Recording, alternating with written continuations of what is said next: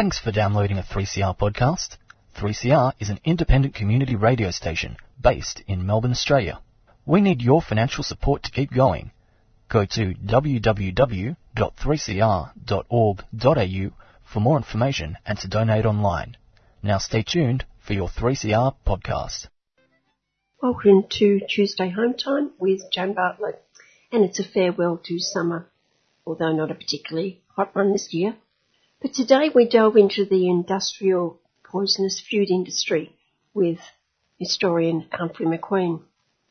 Then to the IHRA, the International Holocaust Remembrance Alliance, and what its adoption in Australian universities could mean for staff and students. I was speaking to senior lecturer at Sydney University, Nick Riemer, and Palestine Australian lecturer and tutor Fahad Ali at the same university. And finally, Richard Llewellyn, former registrar of the Australian War Memorial, some history and some present in the way the memorial is going, quoting Richard, richer, not better. But he's back, all suntanned and ready to go, Mr. Kevin Healy. A week, Jan listener, uh, when the True Blue Aussie Capitalist Review held a workforce summit Wednesday to sort out the common problem restraining the economy and therefore attacking the common good, lazy, avaricious workers. Thus, all workforce participants were represented, from caring employers to the caring business class to bosses, to bosses, to the caring business class, to caring employers, eliminating any need for the cause of all their troubles, the lazy avaricious, to be represented by other than the caring business class, because they were and are quite capable of representing the ingrates. Indeed, know far, far better than their ignorant workforce what's good for their ignorant workforce, although in order to give it a little credibility, we might have thought they'd invite a token union official. We're not asking to have a common worker in their midst, for God's sake, but say a shopping the workers association official, but no, Manon. The workers were represented by the great corporates and we discovered lazy avaricious workers are so lazy and so avaricious that we must import good workers happy to do an unfair day's work for an unfair day's pay. And the socialist government is a barrier to this important advance. Restrictive barriers like expecting them to be paid and no less a fighter for the rights of workers, our very own corporate icon, BHP, bloody huge profits, bloody huge polluter, bemoaned the fact that inflation was hurting the economy. Wage inflation along with that eternal problem, productivity, or rather lack of, that impediment to their equally eternal desire to solve the problems of slow wage growth that so disturb them. And great retailer Wesfarmers chief exploit humans resources officer said evil unions were seeking as much as a crippling 4% increase in bargaining negotiations when we're showing the restraint evil unions and workers lack by restricting our price increases to, in some cases, as little as 10 to 12 percent presumably per week, meaning poor worse farmers, indeed all caring employers, will be forced to string out bargaining endlessly, while, need we say this, negotiating in good faith and bargaining could be concluded quickly if only the evil unions and workers didn't want things. For worse farmers, it could get worse. That bloody retail and fast food workers union might get involved and claim, sacrilegiously, that wages should at least match inflation and all caring employers, led again by bloody huge profits and worse farmers, further bemoan the socialist threat that workers doing the same job should receive the same remuneration. Same job, same pay for labour hire workers, for instance. Bloody huge profits declaring having to pay workers would disrupt its business and Wesfarmers expressed major concerns that legislation on casual workers could prevent workers and caring employers from maintaining flexible work arrangements. There's that word again. Flexibility is right up there with productivity in caring employers' lexicon for making life so much better for the workers they so care about. They all agreed there needed to be some genuine consultation with business about all these matters. Uh, and with unions, When they recovered, they pointed out they had held their workforce summit quite successfully without evil union interruption, so no. Consultation is also in their lexicon. They didn't consult us on tax changes that affect the taxes we don't pay, they complain regularly. Despite all that, good news for workers though. At the end of the day, the caring business class concluded their workforce summit had done a good job at representing the workforce. It's not often, in fact it just doesn't happen, that the caring business class get a laugh out of the week that was. To be honest, I suspect no one does unless she, he appreciates bad, bad jokes. But this week, the NAB Your Bank Supremo, NAB Your Money Bank Supremo, Ross McScrew and customers, in announcing record profits yet again, said rising interest rates were good for the banks. Uh, then Ross, we mused, why not take a bit less yourself and, and give a bit of the windfall to your customers? Well, what a reaction. I've never seen a man laugh so much. He, he fell to the ground grasping his belly, rolling and rolling and rolling with uncontrollable laughter. Loud guffaw after loud guffaw. Uh, I followed up, uh, was that a yes or a no, Ross? He was unable to answer, just guffaw, so I thought it wiser not to ask him why it was also good that banks did not apply the higher rates they charge to the interest rates they don't pay depositors. However, the Which Bank, which used to be our bank supremo, Matt McMatt coming for your money, helped us a bit with, we have to be competitive and we have to strike the right balance across a range of products. Whatever that meant. I said he only helped us a bit. Our Indigenous comrades launched the Voice campaign Thursday, and as if to celebrate the occasion, a voice sounding, I must admit, somewhat slow-witted, could be heard in the background. Detail, you know, like detail. Oh, are you Constable Duffer? Oh, you know, uh, think so. What do you mean, think so? I think so. I'm pretty certain. Uh, I'll just check. Susan! He called to Deputy Dep- uh, Caring Business Class Party Supremos Susan Lees and Dregs, Am I constable like Duffer? Yes, I keep telling you, Peter, yes. Thought so? Yes, like.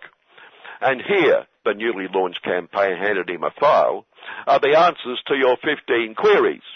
Detail, like you know, I, I you know, need more detail. The, the True Blue Aussie people need, you know, like detail. But, but it's all there.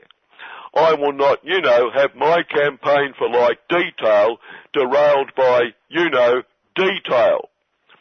Sponsorship quite properly derailed at the Adelaide Festival, which has shown its true anti-Semitic colours by inviting two Palestinian writers to speak, views which must never be heard, and thanks to the vigilance of and pressure of the True Blue Aussie Zionist lobby, a major sponsor has withdrawn. Palestinian writers, non-people, anti-Semitic. Although, but uh, hang on, that, that means they're anti themselves, because they are Semitic. Wrong. The Zionist lobby corrected us. They are landless non-people and therefore being non-people, they can't be Semitic. And even if they were, which they're not, they would criticize Zion and any criticism of Zion is anti-Semitic. Well, meanwhile, lots of non-people were massacred as Zion-trained killers attacked them in the non-land to which they were banished when Zion stole their country, rendering them landless. Uh, yes, you talk about terrorists. You obviously mean these sinister-looking personal arsenals of trained killers invading, terrifying, slaughtering, and destroying these people, people, sorry, non-people's uh, property. As non-people, they have no right to property. No, the non-people are the terrorists. Those trained killers represent peace, liberty, freedom, and democracy. Interesting, Friday's Aussie Capitalist Review devoted six pages to Russia's invasion of Ukraine, and not even a word, not a mention of Zion invading and massacring the innocent. That presumably would be anti-Semitic. Question. What does Singer Della Reese and former Socialist Party MP Theo Theophanous have in common? Answer? Bet you got it. What a difference a day makes. Della's big hit and Wednesday, Thursday Theophanous discovered just how spot on that is. Wednesday morning's Lord Rupert of Wapping Sin, for which he is a regular deep-thinking political observer, Theo yet again pushed his true blue Aussie must go nuclear to save the planet. As a lobbyist, we, we wonder who his clients are. No, no, we won't go there. Indeed, he asserted, nuclear power will come to true blue Aussie. Then Thursday, Poor Theo was in the news pages, nailed by the State Anti-Corruption Authority for misusing his position on the Metropolitan Planning Authority to lobby for a $31 million development. The developer pouring money into Theo's MP daughter's political campaign. Poor Theo also forced to resign from the state trustees, presumably for diminishing trust in his independence in Theo, although some cruel souls might say it couldn't diminish any further. We could suggest it couldn't happen to a nicer. Except, here's Paul Theophanous trying to save the world. The inevitable nuclear energy will, in his words, help us to save the planet's climate. See? All altruistic, selfless, and giving us a choice. What will get the planet first? The climate or the radioactive waste? Finally, tribute to one of, if not the greatest offender of the battlers, daily bemoaning the struggles against cost of living increases, sensible advice on how to reduce those costs, denouncing the greedy who continue to inflate inflation. Yes, the workers' friend, Lord Rupert of Wapping, particularly through his tabloid media, including P1 um, Friday, Socialist Sticky Fingers. Your money is our honey. The poor attacked yet again by a rapacious government, compounding price rises by greedy capitalists. Then turn the page, P2. Lord Rupert announcing as of yesterday, Monday, the price for his monopolistic products will increase by 12%. Must be the labour costs of the lazy avaricious workers ripping him off. Oh, and P8 headline, greedy businesses driving inflation. Nothing but consistent, Lord Rupert. Shame socialists, shame greedy capitalists, shame lazy avaricious ripping off workers. Bravo, Lord Rupert. I was going to say, Viva Lord Rupert, but at his age with a new girlfriend, that's touch and go, which I'll do. Good afternoon.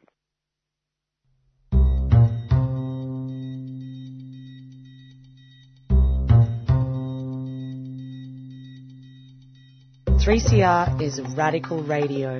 Through our on-air content and community structure, we promote real change for workers' rights, gender equality, environmental action, disability justice, and on racism and First Nations sovereignty. Do you want to be part of real radical change? We need you to subscribe. It's just $40 concession, $80 waged, $150 for a band or organisation, and $300 solidarity. Call 03 9419 8377, that's 9419 8377, or subscribe online at 3cr.org.au forward slash subscribe.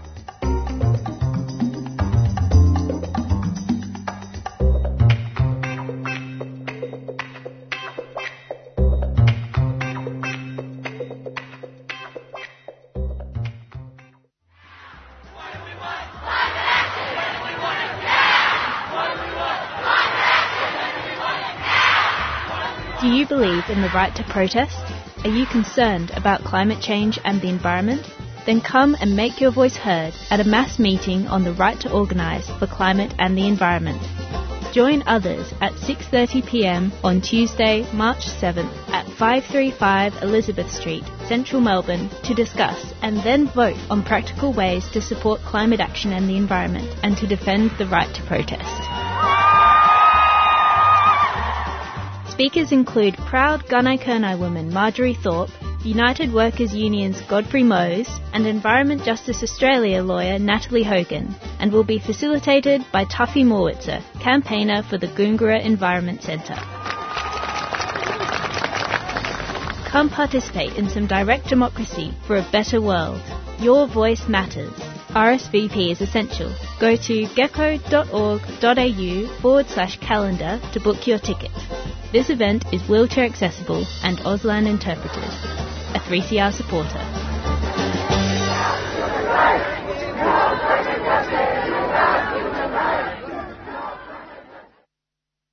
Today we welcome back author and Marxist historian Humphrey McQueen to Tuesday home time. On Sunday evening I spoke with Humphrey and his topic was the industrial poison food industry. In thinking about talking about the poisonous food industry, I got led back into not just the production of food to go into tins and cans in supermarkets, but the production of food in the ground out of the soil and all of that's in, well, out of the oceans as well, of course. There I wanted to say something about the great work of Professor Mike Davis. Mike Davis published many books. He died late last year. Great loss to the left in, in every particular. A couple of books that I hope people are well aware of, one of them particularly related to, to the COVID pandemic, was a version he did after the Asian flu in 2003 called The Monster at Our Door. And then he did an update in 2020 called The Monster Inside. What he traces through that is how the industrialization of the poultry industry provided the incubator for how Canadian geese flying over farms with, you know, hundreds of thousands of ducks and chooks all together, managing to drop their business into the water and, and the geese over many centuries are, are immune to it. But of course these creatures down on the ground weren't. That's how it spread.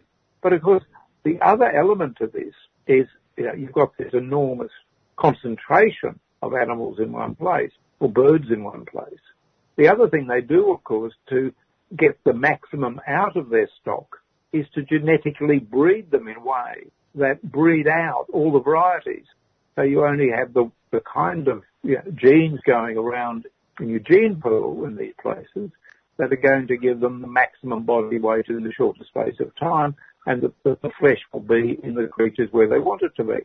Now what this means is that if a virus gets into them, it just goes straight through them. There is no resistance within the gene pool of any of these creatures. That's the second thing they do. The other thing that we know they do, because of these problems, they inject a lot of the animals, particularly, with various kinds of antibiotics. And they come back down through the food chain. We get them in the food, if, if, you're still eating flesh, come down to us in that. And this reduces the effectiveness of the antibiotics that we have. So we now have in hospitals and places all these antibiotic resistance that has come up, and that's coming out of the industrialization of the food industry. The other aspects of it, of course, is that the food itself and people are now flying around the world, not quite the speed of sound, but but pretty fast indeed, so that if something happens in one place, as we saw three years ago, it begins to happen everywhere. That part of jet travel, the, the movement of freight, as part of the industrialized nature of, of the food industry, puts another part of it in. The other part of it, which is you know, remote from Australia, but is very important that you, you know, aware across the world. And Mike Davis wrote another book called Planet of Slums. And we have these vast slum conurbations now with 25 million people. I'm not talking about the ones in China, which are fairly well regulated, but the ones in Latin America and Africa and Asia and other parts where uh, you get people brought together or flung together really. Very little sanitation, not much you know, access to pure water if things are going badly. And of course, these also become incubators for all kinds of infections. And the, the other thing that really need to go back to, the starting point for all of this, is the deforestation. Because if you look at how the first of the Ebola outbreaks in recent times happened in Africa, I think it was 1997, the clever scientists have been able to trace it back to the first person who was infected. It was, I think, a nine-year-old boy. What he'd done was to climb up a tree and he got bitten by a bat we may not think there's anything odd about this until we're reminded that the boy and the bat were only in proximity because the forest around them had been cleared to grow palm oil. And that kind of destruction of the barriers between humankind and some kinds of animals that are then part of, um, of the human organisation are broken down by this drive to make vast plantations to put in palm oil or any number of other things. And the same goes on with aquaculture. I mean, there's a lot of discussion, as you will be aware, of the destruction that's going on in Tasmania through all of the salmon farming, the industrialisation of that, and how the, you know, it gets out into the waterways and all of those kinds of things. So when we think about the food that we get to eat and whether we think, are we getting too much salt, sugar and fat? Before we think about that, we've got to go back and look at the whole industrialisation of the food origins change as to where the stuff is grown, where it's harvested, how it's raised and how it's slaughtered. I presume most of the 3CR listeners will have seen that terrifying film. It's called Food Inc. And the thing that's striking in that, in the United States, there are apparently four major abattoirs, only four. So all the cattle from America are brought together and they're put into stockyards and the inevitable is that before they get slaughtered, they're up to their fetlocks, way above their fetlock in, in their own shit. So beside the abattoirs, there are these vast factories in which the meat has to be put through ammonia after ammonia to kill off the bacteria. One of the products of this is how it gets into the human food chain. But before we get to there, as I've been saying all along, we've got to go back and look at the industrialization of the of the production process before it gets to the factory, before it gets to the cannery uh, or the frozen food works. We can go on and say quite a bit about side of it as well. And when did it actually happen? The beginning? Well, I mean, in some ways, um, it was happening in the late 19th century. There's a very famous novel called The Jungle by Upton Sinclair, which is set in a abattoir in Chicago. And the story, I mean, it's, you know, it's a sort of standard classic of the socialist left from 1908. And the effect of the novel, interestingly, at the time was such that they introduced the Pure Food Acts in the United States. Of course, the enormous battle uh, to get to the Supreme Court to allow them to happen, that the states weren't allowed to do this kind of thing. All of that went on for you know, years and years and years. But it was happening really from then on that was becoming large scale. And the development of, of food as a major production food, I mean, another side of it, the arrival of the cornflakes, of Dr. Kellogg's cornflakes. Now this was designed in the 19th, late 19th century, one of the major health problems that people faced in the countries like the United States and Britain and Australia was constipation because they were eating all the wrong things as far as their bowels were concerned. Too much fat, too much heavy food and things. What Dr. Kellogg did was to say, what you've got to have for your breakfast is not large piece of steak, bacon and eggs and beans and all these things that people had been eating. What you can get by on is a plate of cornflakes. Well, in one sense, that's been true and a lot of people have had cornflakes for breakfast or Weet-Bix or, or their equivalent for a long time ever since. The problem with that was, of course, that in flattening out the grain, you got rid of a lot of the good things that you needed in it. So that while you weren't getting the bad things for your gut that were coming from the previous way you were eating, in eating the cornflakes, you weren't actually getting the things you would get if you ate the whole grain. So whenever we look at food that is sold to us as being, oh, this is more healthy than something else, You've always got to ask yourself, well, yes, but what have they done to it to get it to this point? What are we now not also being able to get? So you see food now, you know, some of those cornflakes packets have a list of the things that they've added to it. Most of those things were originally in the grain, and they've had to put them in again. But the other problem with all the cornflakes and the cocoa pops and things is so many of them are now 25, 30% high sugar content. They pump these into kids this is a very scientific activity that they engage in. There is something called the bliss point that they know scientifically, when it's too sweet and people will stop, they push the amount of sugar in something up and up and up until it gets to there. And you know, the way in which they've been adding various kinds of salt to food uh, for all these kinds of reasons and fat. All of these things, these are not part of the natural food that we're getting. These are part of the mass marketing that goes into the design of food in the marketing department before it gets anywhere near the scientists or the technicians or anybody else. They're thinking, how can we fill a niche in the sales market that nobody else has got? Or how can we do it in a way that makes it look far more attractive to us?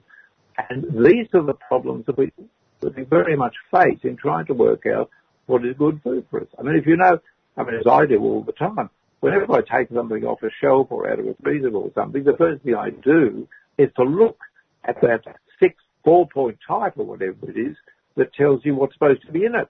You really do have to strain to make the effort to work out whether it's, you know, 140 calories or, you know, 240. They're not deliberately trying to inform us. We're not getting what is supposed to happen in a free market where we are fully informed about all our choices.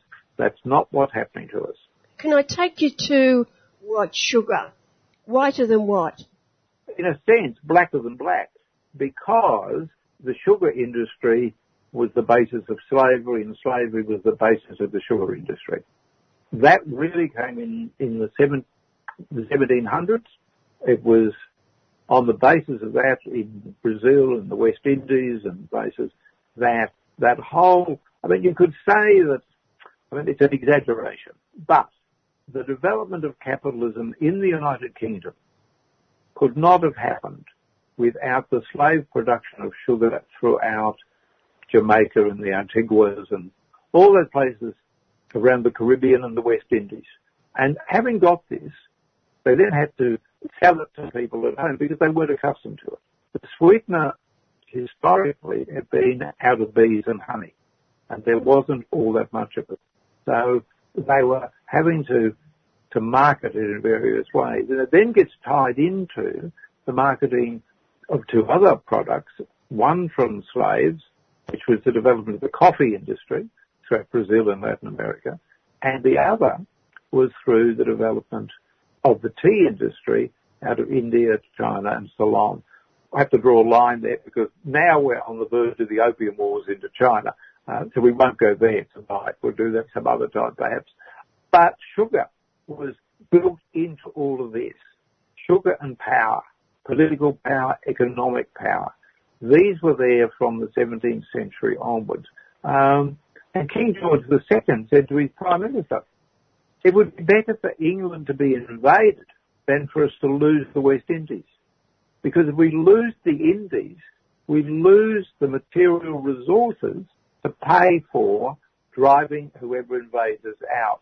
And we've got a much better chance of keeping the invader out than we would have if the French were to take all the West Indies away from us. Well, this is how terribly important all of that sugar industry was. Having got to there, of course, what they then do is to start saying to people, well, we want you to get tea as well. But people weren't accustomed to drinking tea. Uh, so they had to be taught how to drink tea. And one way to do that was to put a bit of sugar in it. They sweetened up the tea. By the end of the 19th century, I'm making a big jump, the working class, the basis of their diet was so bad, the industrialized diet that was happening to people, is that what is now promoted as high tea is this posh thing that you go off and do.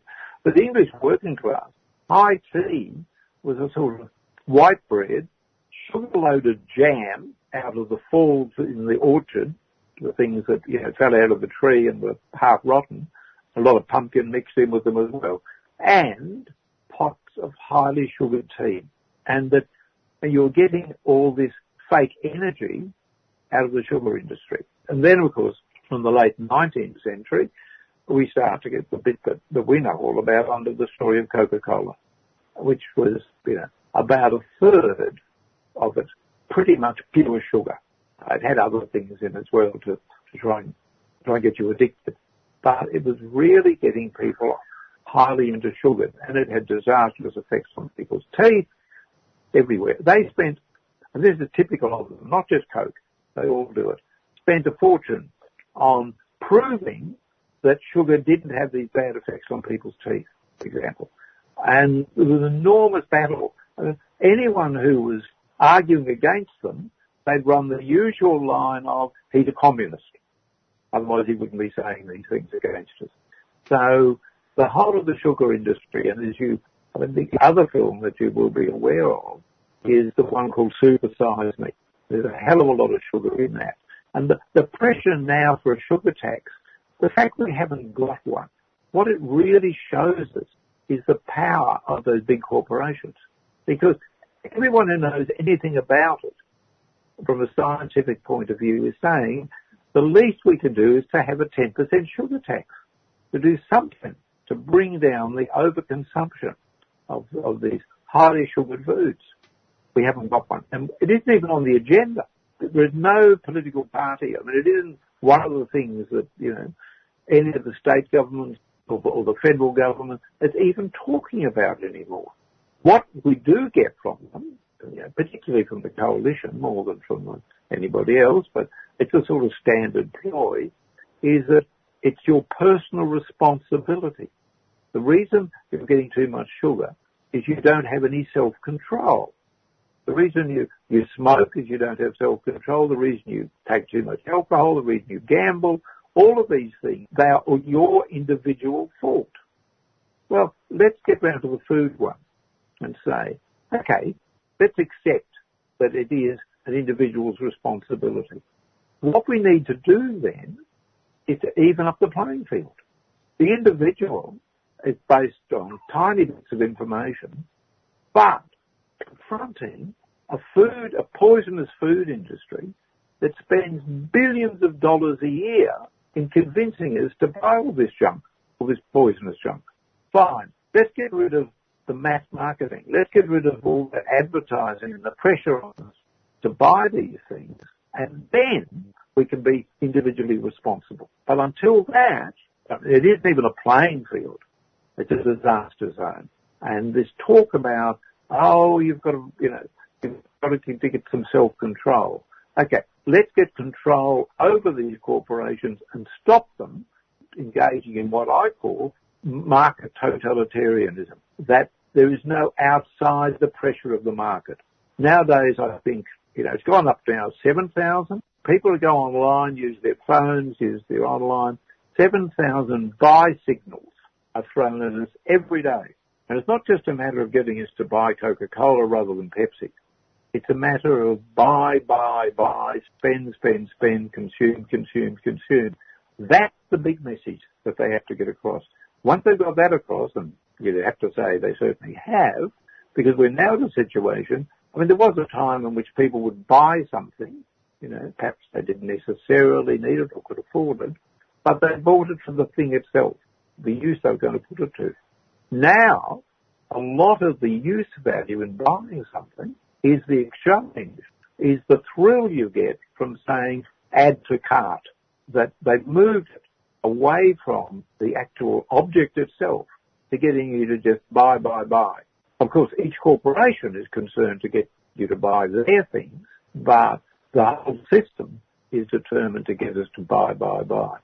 If you look at the, you know, at the ads for food that come onto television, on your screens and things, I mean, it's amazing that, that obesity and other food disorders aren't seriously far greater than they've actually turned out to be.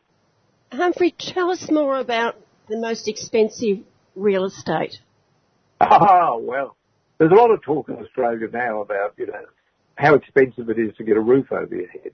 And that's true. But the most expensive piece of real estate in Australia is a supermarket shelf.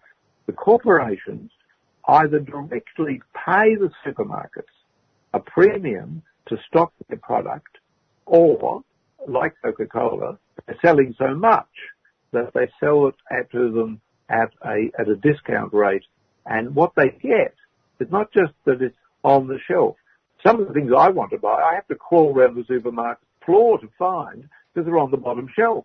Whereas the, all the big selling items, or the things that have been given to the supermarket where they're paid to display them, they're up at eye level. And that the actual cost of this to the supplier, to the food company, is they are paying for a great deal of the rent that goes on inside any of any of the big supermarkets. So it does come as a bit of a shock to be told that the most expensive real estate in the country is a tiny bit on a supermarket shelf. But the nature of the system as to how the drivers work now, that's been true for a very long time. It's interesting to note that until about the 70s, one of the two big American chocolate companies never advertised. They never spent a penny on advertising. And yet they were equal top in the amount of chocolate they were able to sell. How did they do it?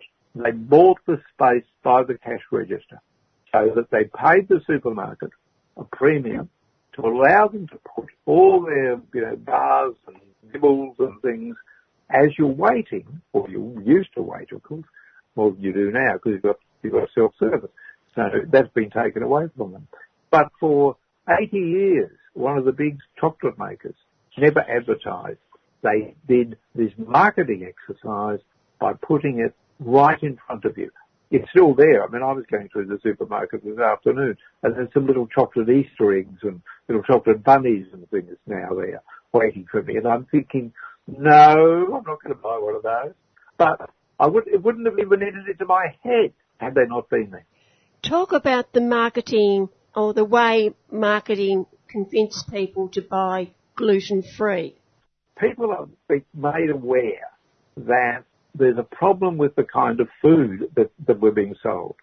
Countries like Australia are aware. You got to be more careful about your food, other you get diabetes or, you know, heart problems and cancers, all of these.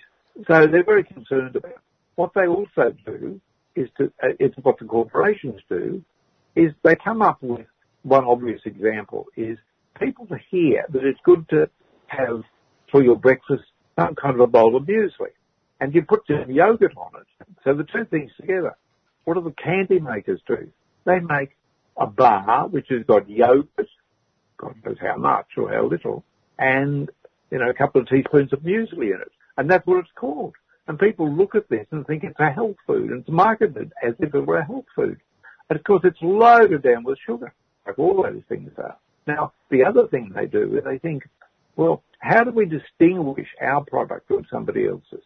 How do we get people to think this is going to this is going to be good for me, and I'm prepared to pay a bit more for it?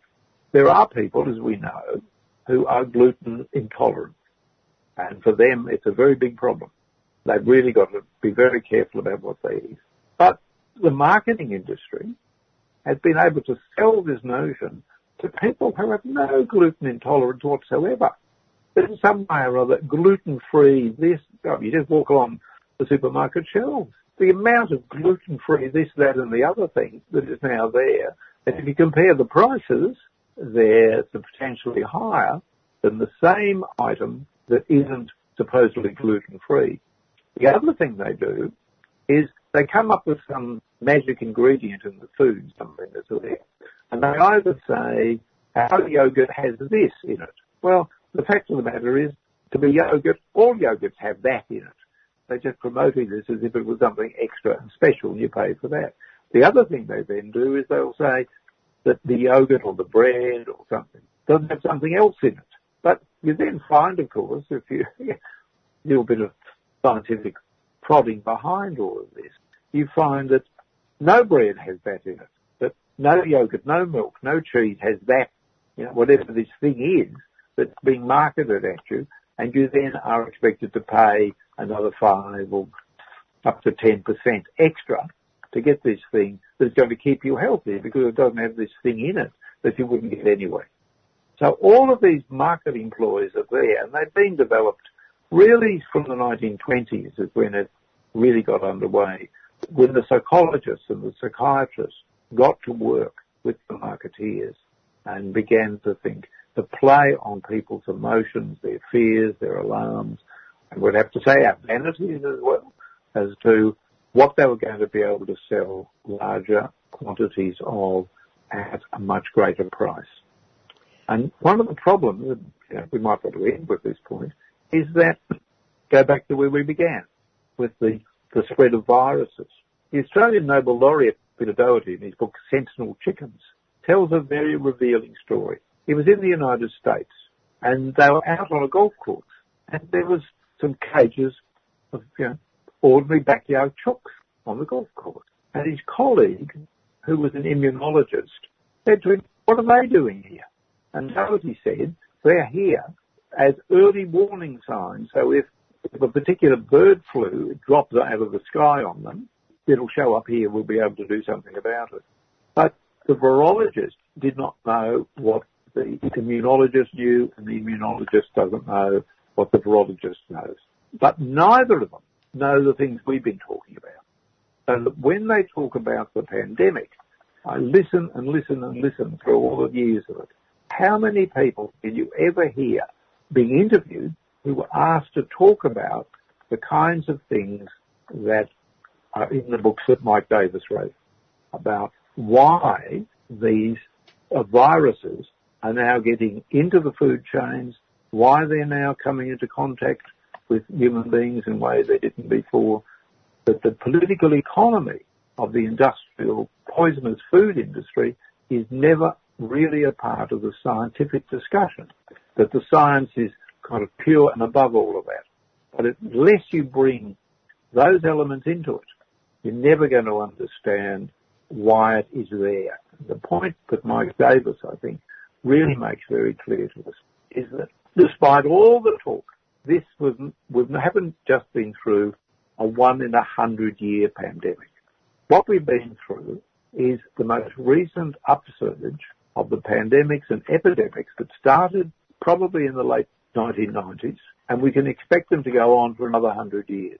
You've possibly noticed there's just a report today that there's a, a new version of bird flu that, that's going through bird populations, getting into mammals, and has killed the first human being in Cambodia. Now, whether this becomes another pandemic like COVID, you can't say that in advance. But what we can say is that the pandemics and the epidemics of all of these things are not going to go away as long as the whole of the natural part of the world, the soil, is treated the way that it is, the forests are cleared, the oceans are poisoned, it's just going to generate more and more of these things. It's an argument that can only be solved by the abolition of an economic system that requires this, and that means an end to the capitalist system. And many thanks once again to Humphrey McQueen, Marxist historian and author. Solidarity Salon, home of Radical Women and Freedom Socialist Party, has moved to Reservoir. We are a socialist, feminist bookshop and organising centre eager to collaborate with a diversity of optimistic rebels. All gender identities welcome. We're at 113 Spring Street Reservoir, near Regent Station. Drop in or get contact details at socialism.com. Solidarity Salon is a proud 3CR supporter.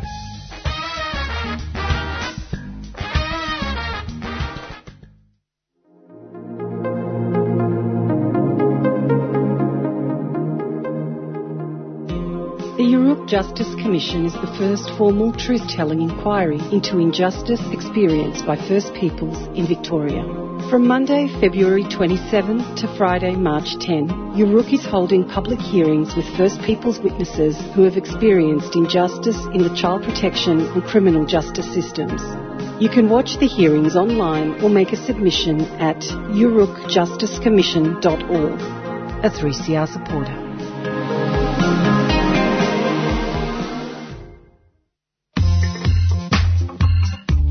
Did you know that 3CR received its community radio license in 1976? Our application was successful because of our diverse and engaged community membership. Subscribers are at the heart of our station, and we really need you to be active and paid up in 2023. Become a 3CR subscriber today. Call 0394198377 or subscribe online at 3cr.org.au forward slash subscribe.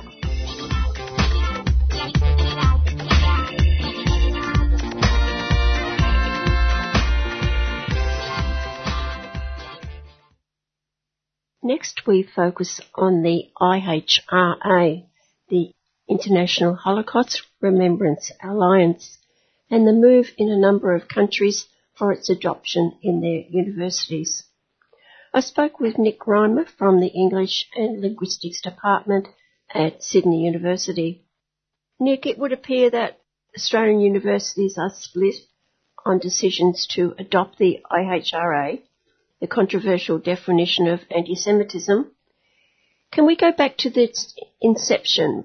By whom, when and why? So the IHRA has been around for a bit over 20 years, 25 years, and the definition of anti-Semitism has been around for almost as long as that. And originally it was just an attempt to provide criteria to allow the tracking of anti-Semitism in various parts of the world.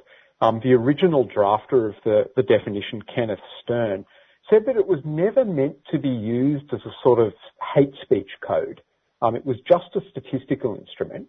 He himself has criticised the way that it's now being used by Zionist organisations essentially to clamp down on criticism of Israel and to, to silence Palestine advocates. So the definition has been perverted and really hijacked from, it, from its original intention. And the way that it now identifies criticism of Israel with anti-Semitism is quite simply extraordinary. And it's, it's really astonishing that it's as, it's taken as seriously by, by some bodies, particularly governments, as it is. And how many governments do you put in that category?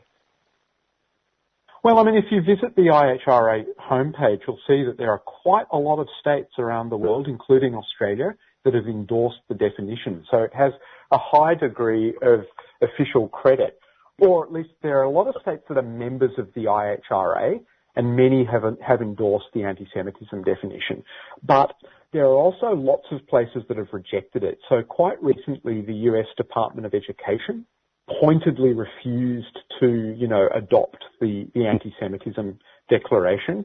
It's also been rejected by a number of high profile serious research institutions, universities. So the University of Toronto, for example, has not adopted it. The University of Aberdeen, which is also a serious research institution, um, hasn't adopted it. I mean, in Australia, Griffith Uni and James Cook University have both not adopted it and said that they're not adopting it. So there's plenty of contestation of the definition, including from uh, within the Jewish community. And of course, it's not legally binding on anyone. No, it's not. The problem with it is that it just gives a big legitimacy boost to Zionists, to people who want to promote Israeli apartheid when they claim that Palestine supporters and Palestine advocates are stepping over the line. So the IHRA definition is regularly appealed to by supporters of the state of Israel to silence Palestine advocacy. They say you're not criticizing Israel, you're being anti-Semitic, you're targeting Jews. And it's absolute nonsense. It's absolute nonsense. One of the aspects or one of the examples that the IHRA definition gives of anti-Semitism is precisely criticism of the state of Israel for being a racist endeavour. So if you say, look, Israel is racist, it's built on the dispossession of, of Palestinians, that counts you as, as anti-Semitic. And it's absurd because there are plenty of states that are built on racism. Australia is one of them. Israel is certainly another. Any settler colonial society is. Um, and it should be possible to just state that. I'd like to know why universities in Australia particularly are being targeted. Yeah, well, I mean, the Australian Parliamentary Friends of the IHRA, which was a group that was set up late last year, wrote to Vice Chancellors asking them to adopt the IHRA definition of anti-Semitism, clearly with the intention of suppressing Palestine advocacy on campuses in this country. I mean, it's certainly true that universities, or at least some universities, are real hubs of the Palestine justice movement. And the National Tertiary Education Union at its National Council last year adopted motions that supported um, Palestine and that uh, specifically opposed the IHRA definition. So universities are, are central sites for the whole debate over Zionism in Australia. And that's, I think, why they've come to the attention of the Zionist lobby. How many universities in Australia have adopted it so far? The ones that I know of, Jan, I know of three. So the University of Melbourne, Macquarie University and the University of Wollongong have all adopted the IHRA definition already. Often, such as in the, in the cases of, you know, Macquarie and Wollongong, they really did it on the sly. People didn't really know that they, that they had done it, but when this issue erupted late last year, that all came out. However, all of the other universities are now being asked to do so by these Australian parliamentary friends of the IHRA. I mean, you know, Australian universities, like universities in many parts of the world, are places where the whole question of boycotting Israel, the whole question of supporting the Palestinian BDS campaign for, for Palestinian rights, that is a, real, a, a really prominent, it's a hot question in universities. There's lots of support for, for the academic boycott of Israel. So you can see why Zionists would want to concentrate concentrate on universities and why those, those victories they've had at those three places, uh, you know, count for them. Well, let's look at how it can impact on aspects of the university. You've got the students, you've got the staff, you've got the teachers, lecturers, and you've got the vice chancellors how would it impact or how does it impact on those various aspects of university life? I mean, look, it impacts on them on the in the same way. It's a very blunt instrument. It just allows any pro-Israel supporter, any Zionist, any supporter of apartheid, to point to somebody who says that Israel is a is a racist endeavour, or who is calling for activism against Israel, and just say, look, this is anti-Semitism. So it just gives them an extra grounds on which to, to go after Palestine supporters. One of the things that Zionists have said for years about the BDS campaign specifically is that it singles Israel out for criticism that wouldn't be leveled against other states. You know, people who call for various forms of boycott against Israel um, are accused of basically being anti-Semitic because they're not also calling for boycotts against, you know, Myanmar or what, or Saudi Arabia or whatever, whatever other human rights abusing state you choose to, you choose to pick. So the IHRA definition institutionalizes that. It says that applying double standards by requiring a behavior of Israel that isn't expected or demanded of any other democratic nation is essentially anti-Semitic. So you can't criticize Israel or you can't demand changes in Israel for the IHRA without also demanding changes in every other democratic nation. So singling out Israel is anti-Semitic for them, which really ignores the fact that whenever you do a political campaign, it's necessarily selective. There's a campaign for Palestinian rights, which necessarily targets Israel. There's a campaign for you know, environmental justice, which inevitably targets the particular state that the, that the campaign is running in. Australian refugee rights advocates intrinsically target Australia. The idea that you can't do that is absurd and it doesn't correspond to any of the realities of the political camp, of political campaigning.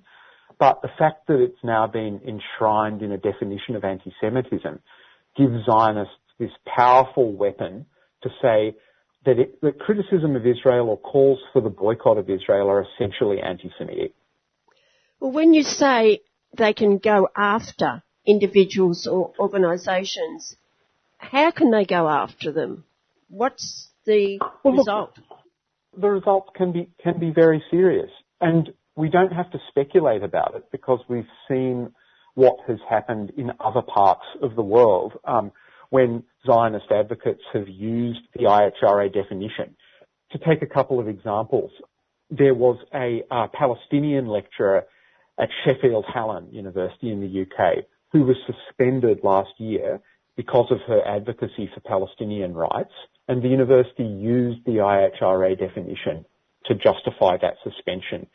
Similarly, there's a, a academic at George Washington University in the US who's now being targeted for being an, an anti-Semite, allegedly, precisely on the grounds that are codified by the IHRA. So university managers um, have enormous power to dismiss staff on a basically discretionary basis with very few checks and balances. And the fact that there's this officially accepted, codified definition of anti-Semitism, which builds in these completely spurious examples, gives them uh, really powerful justification to do that. Fortunately, though, I think that it's becoming more and more clear that the emperor has no clothes. The flaws of the IHRA definition and the fact that it's really just a political tool that has been cooked up by the Israel lobby to smash Palestine advocates, that's becoming more and more apparent and it's, the definition is becoming more and more discredited. The trouble is they've got so much power or they appear to have so much power and backing by powerful bodies. Well, I mean, yes, the, the Israel lobby or the you know Israel lobbyists are powerful. The situation has, I think, changed since the change of government in Israel recently. I mean, Israel has always perpetrated apartheid against Palestinians from 1948.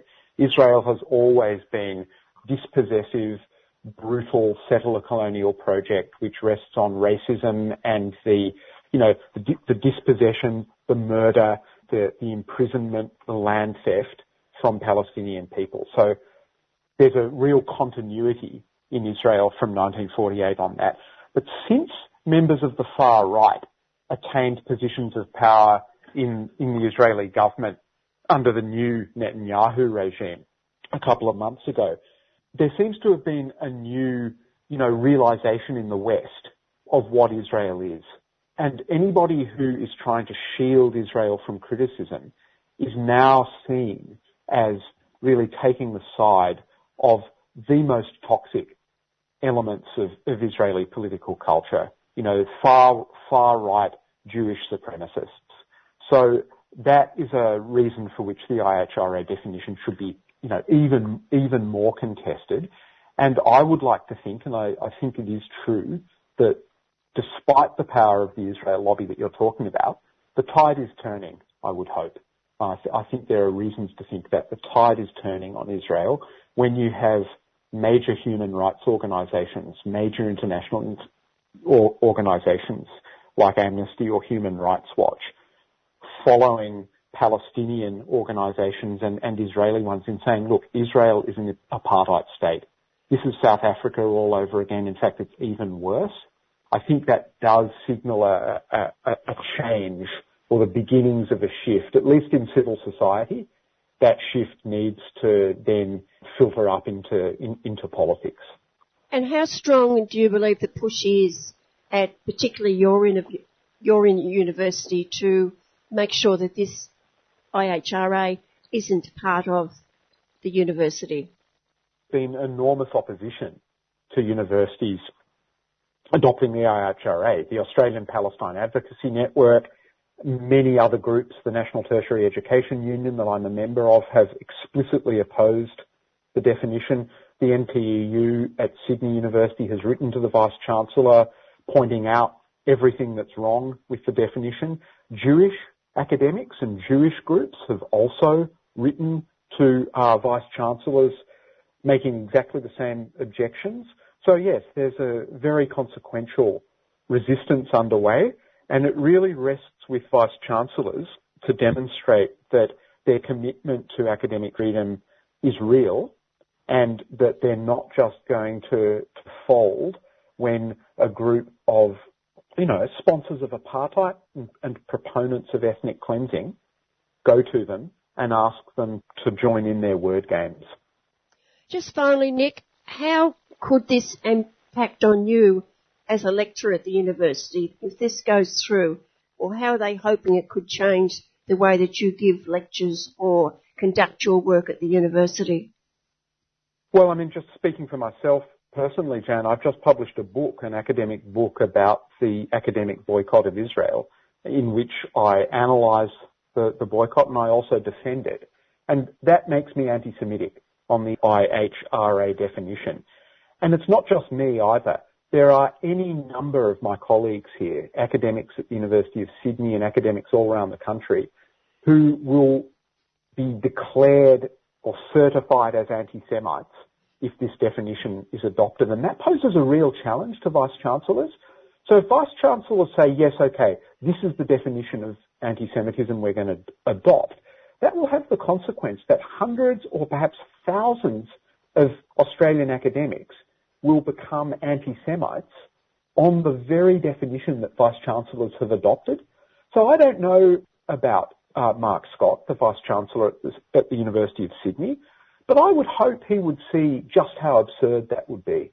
Just how absurd that in the snapping of the fingers, in adopting this definition, he'd suddenly be left with hundreds, hundreds of staff members who think that Israel is a racist endeavour or who call for a boycott of Israel, who he would have to agree were anti-Semites. What's he going to do? Is he going to initiate disciplinary proceedings against hundreds of us? Is he going to proceed to a mass sacking of, of hundreds of us? Or is he going to just accept that having hundreds of anti-Semites on campus is okay? Of course, we're not anti-Semites, but the definition will, will make us that. And you really can't do that. He can't sign up to this definition and then do nothing. You know, that would be a really unconscionable outcome to say, okay, yes, I agree with your definition of anti-Semitism. If someone singles out Israel, or if someone says that Israel is a racist endeavour, and yes, they're anti-Semites. I've got all these staff who do those things, but I'm not going to do anything. That would be unconscionable. If this definition of anti-Semitism is endorsed, it has to be acted on, and that will lead to mass disciplinary action, perhaps mass sackings against hundreds or thousands of, of academic staff in Australian universities. Has there been any convers- conversations with the Vice Chancellor? I mean, he's replied to the to, to the representations that the NTEU has made with him, and he's said, you know, they are carefully considering the question, and we can only hope that they see sense and don't cave in to this pressure group that is promoting apartheid and wanting to have a powerful new weapon to use against advocates for human rights, global justice in Palestine. And it's more important than ever, isn't it, Nick, to expose what is happening to the Palestinians? Uh, it, it, absolutely is, Jan, and I'm sure Fahad will talk to you about this when you speak to him. But I mean, you know, we've got the most extreme far-right government that we've ever seen in Israel in which Jewish supremacists have direct authority and control over Palestinians' lives in the West Bank. I mean, just you know, just a couple of days ago, we saw the most deadly Israeli attack in the West Bank since the Second Intifada in Nablus. I think 11 people, 11 Palestinians killed, hundreds wounded. And we saw, we've seen attacks in Jenin, in, in East Jerusalem. Palestinians are living under apartheid, under a brutal military occupation. Gaza is being strangulated. A few years ago, they were saying it would be unlivable by 2020. Well, that, that has passed, and yes, it is unlivable. And what is the international community going to do? That's the question. Universities, in particular, are sort of key, key sites in this. A vice chancellor is going to line up on the side of proponents of apartheid and settler colonialism and brutal occupation, or are they actually going to take a stand in favour of human rights and allow Palestine advocacy to unfold on their campuses? Thanks very much, Nick. Thanks, Jan. Thanks for talking to me. I've been speaking with Nick Riemer, a senior lecturer at Sydney University. But how would the endorsement of the IHRA definition of anti-Semitism impact on the many Palestinian and Arab university students and academics and other staff in the campuses across Australia? I spoke next to Palestinian Australian Fahad Ali and asked him what his role was at the University of Sydney. I'm a casual academic and tutor in biology and genetics. And how do you believe the adoption of the IHRA could impact you personally? Well, there's a number of things. So the first thing is the personal impact it has on me as a Palestinian. It limits my ability to advocate meaningfully on you know, an issue that is important to me because I am Palestinian, but I think should be important to everyone out of regular human decency. So if universities take steps to limit the kind of acceptable speech that can be had on campus, that means that visiting academics may be prohibited from engaging in on-campus events. It means that um, academics may be censured for things they post on social media or classes that they teach uh, where they may bring up material that's considered contentious. So there's a whole range of aspects that it, uh, it could have a personal impact on me for. And I think that the key point is although the implementation of this definition will be harmful to anyone who does critical scholarship on Israel and Palestine, and indeed anyone who has an opinion on, in, in line with the situation of human rights and, you know, natural justice. I think that it is particularly weaponized against Palestinians, and so any Palestinian faculty member, I think right now is feeling uh, quite anxious about what this means for them. Are there many Palestinian or Arab students at Sydney University? There are a fair few. Uh, we're a small population, of course, but um, you know there are Palestinian students who are feeling anxious about this. I can point to a recent article in the Guardian that was published last year from uh, an anonymous group of students who expressed their fear at what might result if the IHRA definition was adopted. And among the faculty, uh, you know, who are Palestinian or Arab with university, um, there is that same kind of anxiety about what this would mean for their research, but also what would it mean for them engaging in, you know, everyday conversations about this sort of thing? Have you any knowledge of how these impacts have happened in other universities, say maybe in the US or UK, where they do have the definition in place? Yeah, absolutely, and we've seen that.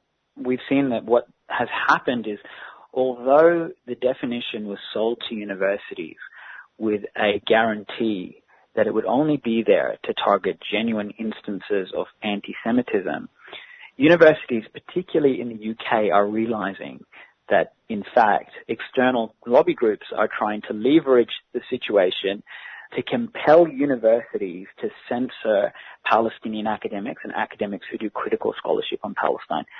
So in, in the US uh, and UK, we've seen academics denied tenure, we've seen cancellation of events, we've seen events that are only tangentially related to Palestine. When there's uh, the slightest hint that Palestine may be involved or referenced in some way, uh, we've seen those events uh, get undue attention from uh, faculty and management who are attempting to, uh, what I would say is in, infringe on the free speech of academics. And also self-censorship? Absolutely. So for, for myself, but for many others in my position, there's the question of what can we say. Now, employment in the university sector is already precarious. We don't have job security in the same way as we might have full tenure overseas. So particularly as someone for me like someone like me who's a casual academic, there's a fear that if you cross the line, if you were to say something that might upset the right people, you would lose a job and therefore a future career in the in academia, and and that for many people is not a gamble that we'd want to take. And you have instances, I'd imagine, where there's no teaching anymore of the Nakba or any other issue like that? Well, this has been something that we've been worried about for some time because it already is the case that academics who teach critically about Palestine, who teach about the impact of the Nakba and the the situation in Palestine, already have been subject to complaints from uh, you know external lobby organisations. So there's already an anxiety about that content because it's already subject to complaints. Now, that hasn't necessarily translated into anything because we haven't had universities adopting a definition that says criticism of Israel is anti-Semitic. But now that we do, if that's, if that becomes university policy, then talking critically about Israel becomes impossible. So there is already instances of self-censorship where academics are beginning to consider whether this is really worth the effort, whether, you know, whether their careers are worth risking to do this sort of work. And, and some of them unfortunately are saying no. Um, and so, you know, aspects of the curriculum are being maybe removed silently. Um, other academics, you know, are asking about are asking for clarity for what would be the legal implications of something like this as it relates to their jobs. Uh, Palestinian and Arab academics in particular are worried about how this might enable racism against them. So there's a lot of different things, but I, I think it's important not to see this as something that has come out of nowhere. This is a continuation of long-term attacks on Palestinian faculty. I'm thinking about, it might be a bit far-fetched, but the curriculum material that academics have access to, maybe in universities or research, you know, will they have access to information or materials that actually support Palestine? Will they be barred? At this stage, I probably expect that wouldn't be the case. I think that what we're more likely to see is that people who actively choose to speak up about the injustice in Palestine or people who teach critically about the issue are going to be targeted. Uh, I don't perceive there to be an issue with uh, the way in which syllabi or resources are going to be limited. I think that's not the point. I think the point is definitely to create a climate of fear among academics, and and I think that that has been quite successful. Also, silencing any support for BDS. Yes, well, I mean, everybody has a civil uh, has a civil freedom to engage in any kind of protest action that they like in accordance with the law.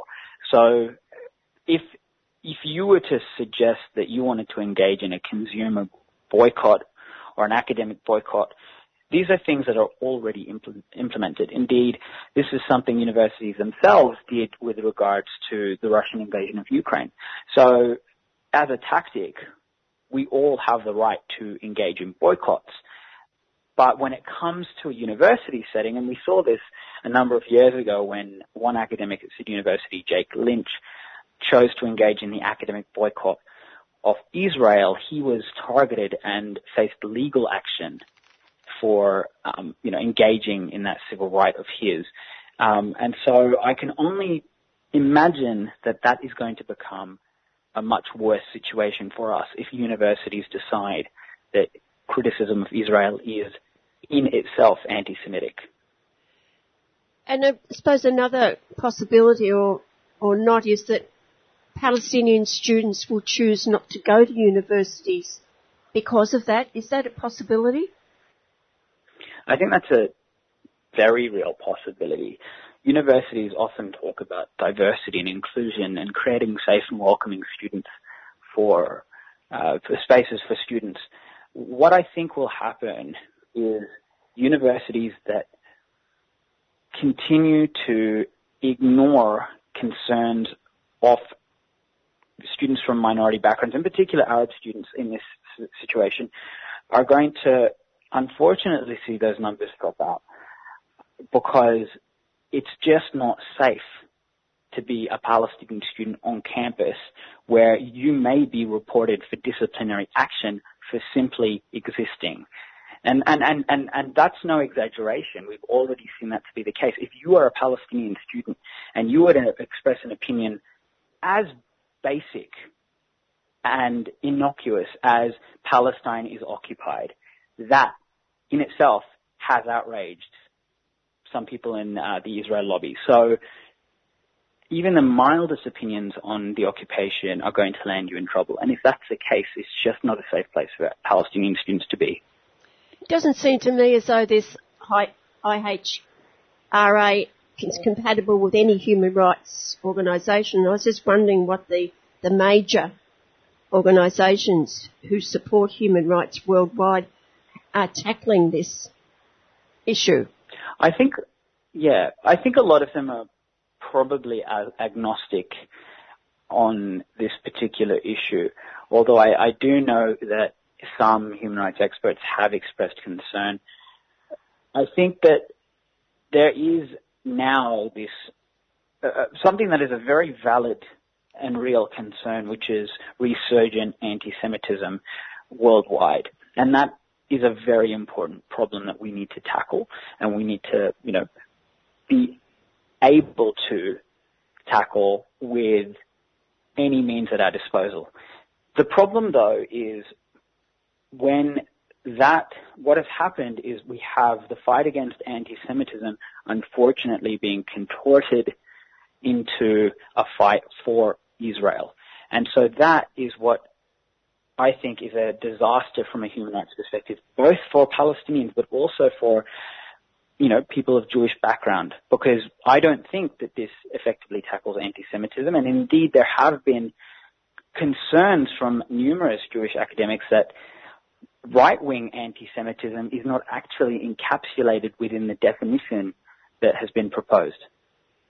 And the way it's been brought out now is not what the author proposed or wanted to happen in the first place. No, that's that's right. The definition was always intended to be uh, somewhat of a guideline to considering, and it is possible, I must say, that in, in certain circumstances you may have someone who expresses an opposition to Israel not out of, you know, not out of a place of or a sense of justice or solidarity with Palestinians, but actually because they are motivated by anti-Semitism. That is completely possible. But to then su- suggest that everybody who is critical of Israel is anti-Semitic, that is where the logic sort of falls down. So th- there is value in talking about that particular dynamic. And I think what the author, the original author of the definition intended to do was have something that would enable us to have these conversations and think through the parameters of anti-Semitism, but certainly not to be used in a legalistic setting to, you know, to make firm policy determinations about who and who is not an anti-Semite. I, that was never the original intent of the definition. Where do you see your future at the university if this is adopted? I think it would be very hard for me to remain within the university. I think that, you know, I am a Palestinian activist. I'm, I'm very proud to be one. I'm very committed to the cause of justice, um, not just for Palestinians, but for all people. And I'm not going to be intimidated, nor am I ashamed of that. So if the university chooses to pursue a policy where my criticism of Israel therefore becomes a barrier to my employment, I think that I would find it very hard to continue within the sector. So, you know, that's why academics are at this point mobilizing to challenge this definition. I can tell you that the uh, I'm very proud that the uh, National Tertiary Education Union has taken a stance against it. So we're trying to preserve a future where you know that legitimate discourse, that academic freedom, and that freedom to express opinions on a human rights crisis are safeguarded by these institutions that are supposed to be at the heart of free speech and critical thinking. So that's really what I think is important to highlight here. Of course, over decades, we know that education and academia is so important to Palestinians and has been, as I say, for decades and decades. That's right. I think there's a, it's, it's a cruel irony that um, for, for many Palestinians um, who don't have very much in terms of, you know, the freedom to live in their homeland without violence, um, return even to their homeland if they live in the diaspora. They do have access, in many cases, to education. Palestinians are a very educated uh, po- population. I think that's something that is really fantastic. It's important that we continue to have access to these institutions because, you know, it, it enables us to to progress and to, um, you know, develop. And uh, unfortunately, we don't have the means to do that within our own territory as of yet freely. Final words? I think my final words would be that the IHRA definition is something that should concern all of us, no matter where you stand on the specifics of um, the occupation of Palestine, I think that it is a very clear attack on uh, freedom of speech and civil liberties. And I think that if we were to adopt it, we would very, very soon find out that it has some very severe consequences for our democratic rights. Thank you very much. You're welcome. Thank you. Fahad Ali is a Palestinian Australian lecturer and tutor at the University of Sydney.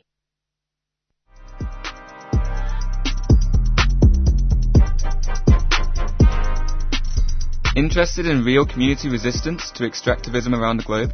Beehive Design Collective's Art of Resistance World Tour from Turtle Island, Canada brings us complex political discourse in March through stories, murals, music, and more. Join Liz Downs from the Rainforest Action Group for insights from her recent trip to Ecuador, where indigenous and peasant groups are fighting back against big mining and how their wins can inspire the global movement. March the 2nd at Black Spark, Northcote, starting 6pm and followed by live tunes and panel discussion. Entry free or by donation. More info at AidWatch or Melbourne Rainforest Action Group on Facebook. I'm building up movements with all of my peers. Stop the pollution and start revolution like Are you a 3CR subscriber? We really need our listeners to subscribe to the station. It helps us remain financially independent and is an important part of our community governance. It's just $40 concession, $80 waged, $150 for a band or organization, and $300 solidarity. Become a 3CR subscriber today. 3CR Radical Radio.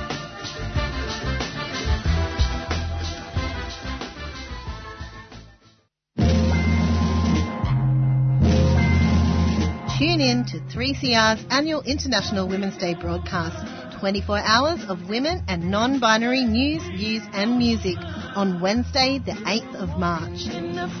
We want to celebrate the resistance, talent, strength and power of women and genderqueer living here in the Kulin Nation and of those living, fighting and creating change all over so-called Australia and the world. This International Women's Day celebration is a celebration of feminism that knows that liberation from gender depression can never be achieved without dismantling all systems of domination and subjugation.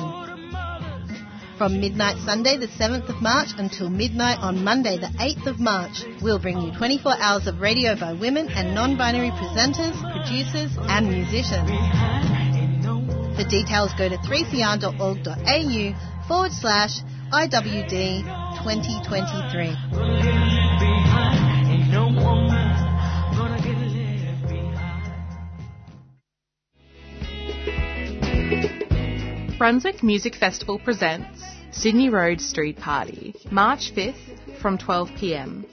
featuring eight pop-up stages and performances by NAM favourites, Cable Ties, Kira Puru, Black Jesus Experience, Ajak Kwai, Pinch Points, Mindy Meng Wang, June Jones, Georgia State Line, and heaps more. Plus, great food, markets, community stalls, and parties happening at venues all along Sydney Road. More info at brunswickmusicfestival.com.au. Presented by Merri-bek City Council, a 3CR supporter.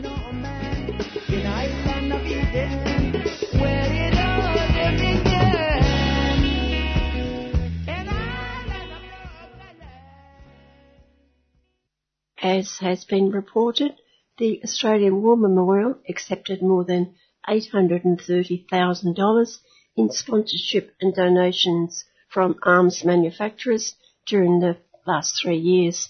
Historians, some veterans and retired memorial staff, including ex-directors, have long criticised the institution's acceptance of money from arms manufacturers. One of those is Richard Llewellyn, who was the registrar of the memorial from 1986 to 1995. He now is an active supporter of Heritage Guardians, fighting the memorial's $500 million plus development project. His recent article in Pearls and Irritations was titled For Richer Not Better, the prostitution of the Australian War Memorial clearly encapsulating his point of view on the present state of play at the memorial. Richard, I believe it's important, as you point out, to remind us all that the memorial is not a military appendage nor part of national security. It is a cultural institution. How far has it moved from that focus to the former rather than the latter, in your view?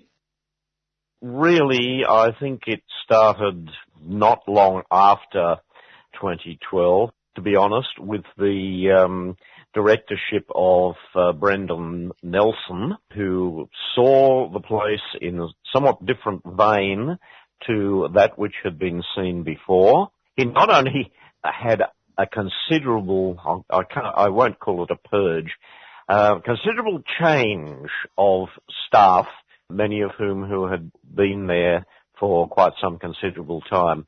So I think it was really Brendan Nelson who set it on this new trajectory.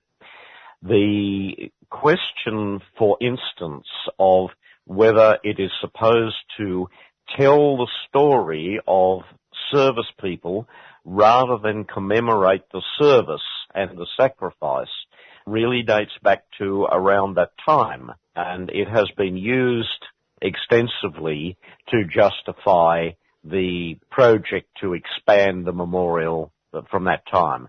Up till then, I think the memorial had more or less followed pretty much the same pattern.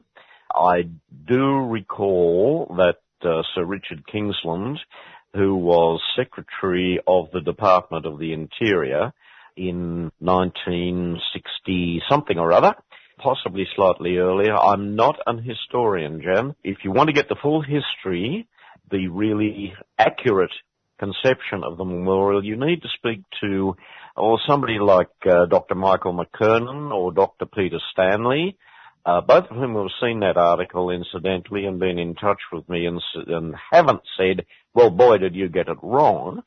As secretary and a member of what was then the board of the memorial, Sir Richard Kingsland is in his autobiography uh, comments that he was being very careful not to let the military on the council, can't remember the exact phrase he used, but basically get away with too much. And this is coming from a man who was a DFC and pretty much an Australian uh, wartime hero.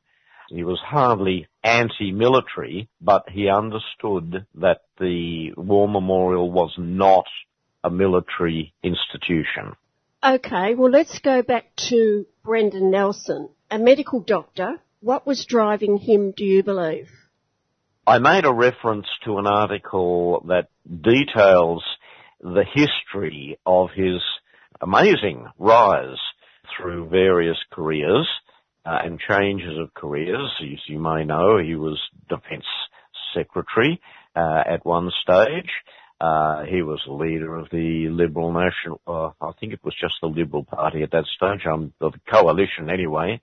He has, has, has changed from one position to another quite rapidly and in some cases, um, at one stage he was, I think, a member of the Labor Party and then said, you know, I will, I will never vote Liberal and then the next year he came out within the Liberal Party. So he was capable uh, and it has been demonstrated quite well, uh, of flipping his focus uh, quite rapidly.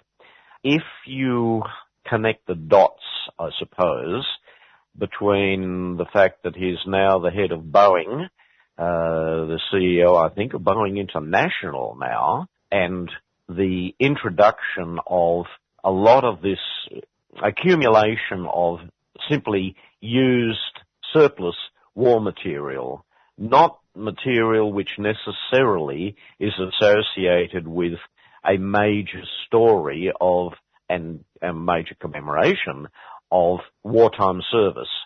You see this change in emphasis of the memorial toward being um, an institution which displays big boys' toys, to put a, a crude thing on it. There are plenty of military museums. I've been to quite a lot in Australia, Australia, New Zealand, the United States, the United Kingdom. There is a definite place for military museums where people can go to understand how big and threatening and so forth a tank is, for want of a better term. That's not what the memorial was supposed to be about. if there is something in the memorial up until, well, let's say the turn of this um, century, it had to have provenance as something which is associated with the history of service and sacrifice, but particularly, more particularly sacrifice.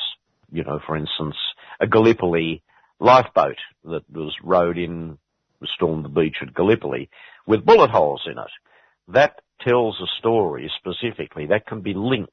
You know, somebody can have a look at that and suddenly, you know, feel an empathy with these kids. And that's what they were.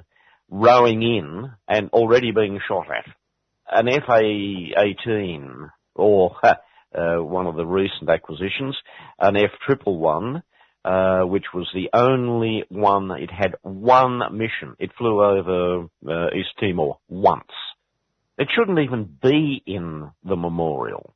That's what you're starting to see. And if you have a look at the promotion material that's on the memorial's website, this lovely um, architect's rendition of people sitting, drinking coffee and, uh, you know, presumably eating sandwiches and so forth in what will be the new covered courtyard, virtually in the shadow of an FA-18.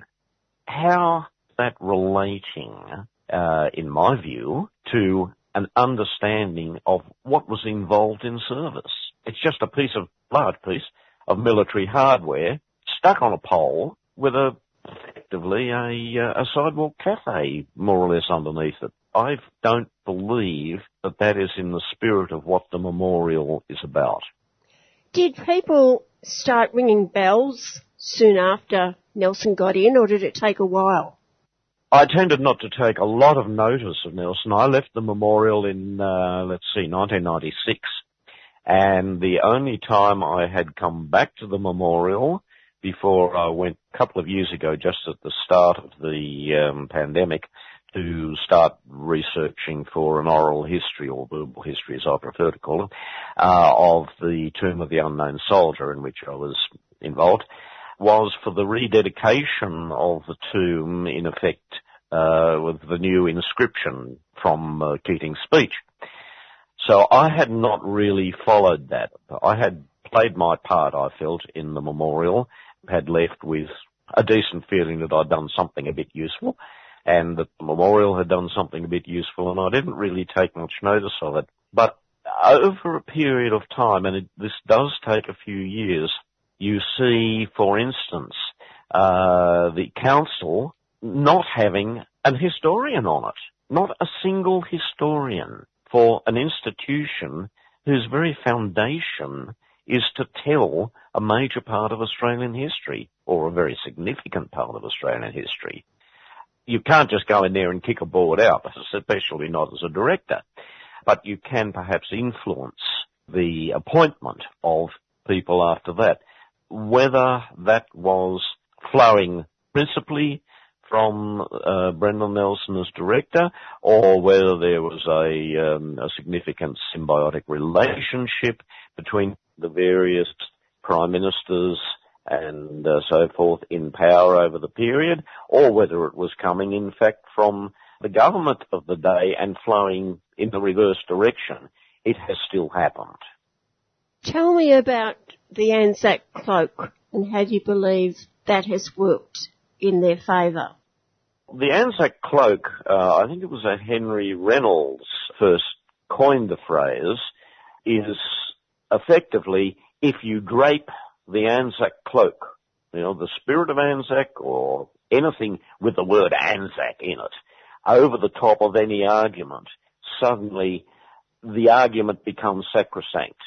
If you're an Australian, and I think, uh, I think several people have used that phrase to even suggest that uh, whatever the argument may be, if it's in favour of something which is described as being Anzac, Anzackery, Anzac spirit, etc., with the word Anzac in it, then suddenly you should not have any uh, opposite opinion. Classic example of that was, um, and I, I uh, quote this in my article, Alan Tudge as uh, Minister for Education saying, and I quote, Anzac Day is the most sacred day in the Australian calendar. And he made another quote, uh, which I will have to paraphrase, but it was approximately that no educational institution over which he had control is going to teach any opposing view. Something along the lines of, we are not going to allow people to make Australians feel bad about Australians and Anzacs and so forth. This is, you know, very much like the stuff we are seeing in, in the ultra right wing in the United States at the moment with uh, critical race theory. It's it's the same sort of thing. You take a position, uh, generally coming underneath the heading of Anzac, that our position shall not be argued against. There will be no teaching, no questioning. It's sacrosanct, and the, that in a way is a very bad term. Incidentally, sacred in relation to the war memorial. It is not sacred. It is deliberately not sacred. It has not been blessed or anything else. You cannot, strictly speaking, use the phrase sacred. You can't call the tomb of the unknown Australian soldier sacred, although it has been uh, suggested that in, in some cases that it's the sacred heart or the sacred soul of the nation. That's just wrong. But again, there has been this switch, an upsurge in interest, whether that's come really and truly from the young people in Australia wanting to know more about their history or whether it's been rather force-fed downward to them and suddenly doing things like the Gallipoli trip for the Anzac Day morning uh, has become almost a rite of passage uh, because it's on social media or whatever. There's definitely nowadays this feeling from the in the memorial. I, I, as I said, I have been there recently. On show is some sort of almost heroism, warrior culture type thing, uh, which was never there, never intended to be there. And of course, one of those issues that you say have been muted by this Anzac cloak is criticism of Australia taking part in overseas wars that have really nothing to do with us. Oh, absolutely.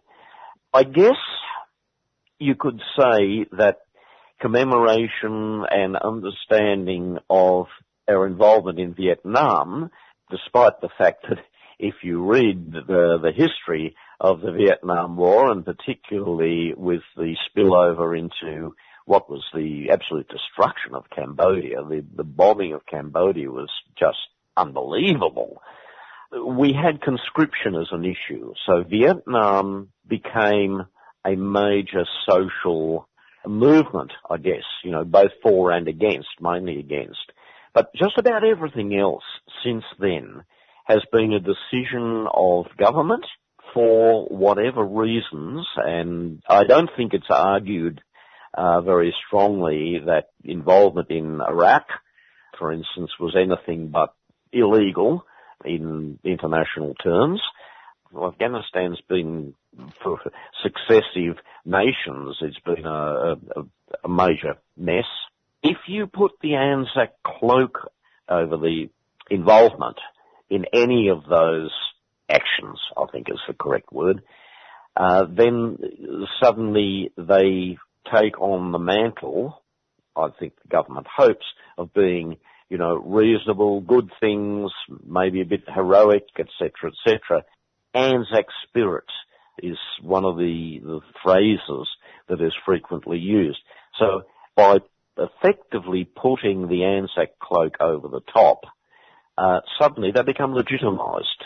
They become in this area of sacrosanct, not to be questioned, not to be criticized, which is very convenient for governments who really don't wish to be held to account for um, the decisions that they took, money that they spent killing of people in countries that we saw things like on national TV, an Australian soldier shooting a peasant, blowing his head off from about three metres away. When you see stuff like that going on, it's very hard not to say, hang on, what is going on here?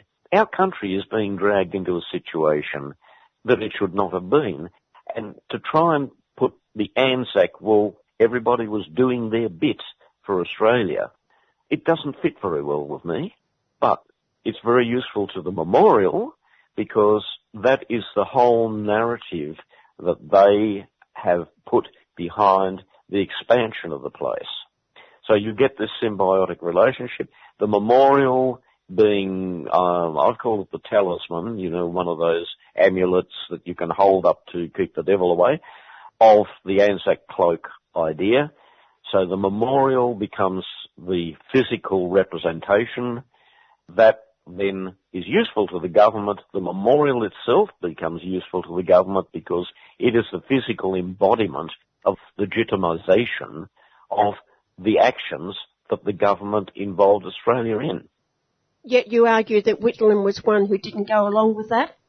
No, uh, Whitlam, Whitlam absolutely did not. Uh, virtually immediately, Whitlam got into power. I think you you, you may recall uh, he withdrew Australian troops from Vietnam, and he came out very strongly. Gough Whitlam and the Prime Minister of Sweden came out very strongly when the uh, truth of what was going on, particularly in Cambodia, which was being bombed at uh, an intensity that had not even been seen in the Second World War. We're talking 50, 60,000 pounds of bombs dropped in a month and more from B-52s on a small country, month after month after month. Whitlam and the uh, head of Sweden came out against this very strongly and very publicly. Uh, it was Nixon's, uh, quote, Nixon doctrine uh, and Kissinger's involvement. You can read that in a uh, book uh, by William Shawcross called Sideshow, and it, it, it will make your hair go grey. Um, it was just so corrupt. Nixon went ballistic over that, um, and considered that Australia, part of ANZUS and so forth, publicly said some extremely unpleasant words uh, about Whitlam's position in profanities that are not really allowed uh, over most of the uh, most of the media. Whitlam stood up to what was going on in the world and got us out of there, which went against the tacit understanding more than anything else of, for instance, the ANZUS Pact. But nobody else has done it. I think everybody more or less agrees that, that Howard took us into um, Iraq to join with uh, Blair and Bush for whatever reason he wanted to, and uh, we know that the reasons that were given by all three of those were uh, not true. You're listening to an interview with Richard Llewellyn, who was the registrar of the Australian War Memorial between 1986 and 1995. Going back to your article for Riches Not Better, the prostitution of the Australian War Memorial, the figures have been put out lately showing that in the last three years, close to a million has been given to the War Memorial by arms manufacturers. How do you cope with that? I'm very much against it for the fairly obvious reason of uh, why are they doing it? They're doing it, I think, partially to be perhaps seen as good yeah, corporate citizens. When you think about that, Australians don't go out and buy fighter jets. The government buys fighter jets. So if you're Boeing and you can see that the government has a vested interest in the War Memorial being the cover, for want of a better term, for various military action, then it makes sense to be seen as contributing to the War Memorial because that's actually helping the government with the story that it wishes to present and helps the War Memorial with the story that it wishes to present and then ultimately you get your Thales armored personnel vehicle on display, you get your Boeing FA-18 on display, BAE Theatre being seen by everybody. These names suddenly are there. They're there as part of the memorial. Therefore, more impressionable people may conclude, well, you know, they must be alright because they're supporting the memorial and the memorial is good. I think you can see the connection fairly easily. It's in these companies' interests. And, you know, let's face it, $500,000 pluck a figure out of the air to have one's name emblazoned in various things and one's products on display. Brendan Nelson, as Defence Minister, he was the one who signed the purchase order for the Boeing FA-18s. Small world, isn't it? I believe that the current debate over the position of the frontier wars has sort of covered over all this money coming from the, the arms manufacturers. Will that go anywhere? During my time at the memorial, quite obviously it was on the radar of First Nations people, but it wasn't on the radar of what we might call the Australians, the Australian invaders.